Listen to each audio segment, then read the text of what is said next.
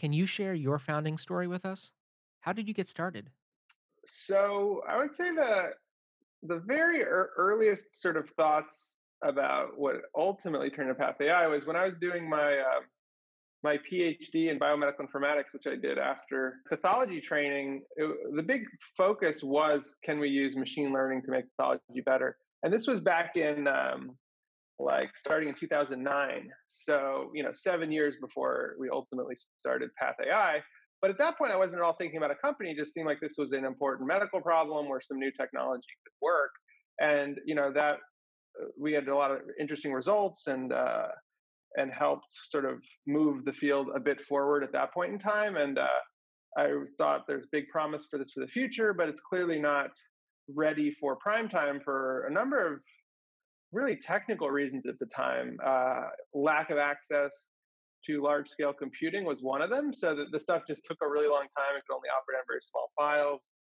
Um, and then the algorithms didn't work nearly as well as you would hope for this to really uh, um, be sort of a production ready product at that point. And and there were, and this is back at Stanford, and even then there were like people, you know, wanting to talk about starting a company and things. And and I think uh, for me, it was not what I wanted to do next in my career. I wanted to, I really liked writing papers and doing research and doing sort of pushing things forward in lots of different areas was the goal. So I came to Boston in 2011 and joined um, Harvard Medical School in the pathology department and worked on a number of different research problems, including this one, and you know had a lab of five or ten people, um, and working on a number of different areas. And this is one area we sort of kept working on for the next uh, I guess, four or five years.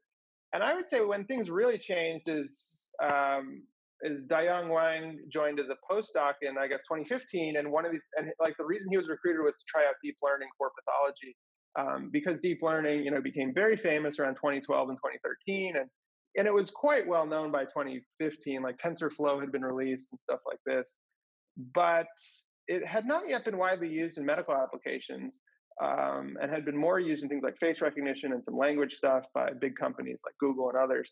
So we wanted to see could this be useful, and you know, very very early he was able to adapt some of the work he had done on face detection into an application in pathology.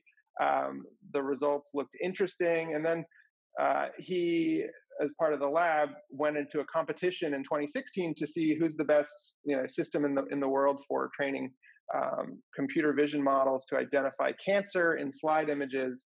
And then at that point, too, sort of in parallel, I met up with Aditya Khosla, who went on to be the co-founder of Path AI, and he was a PhD student at MIT. Also had been working on deep learning for almost since the beginning of the field for like the last five or six years. He didn't had never worked on pathology at all, but it's kind of the the three of us formed a team and ended up winning this competition in 2016 and that was just around the same time that i was had, been at sort of a uh, in academics now after my training for like five years and was decided to do something different.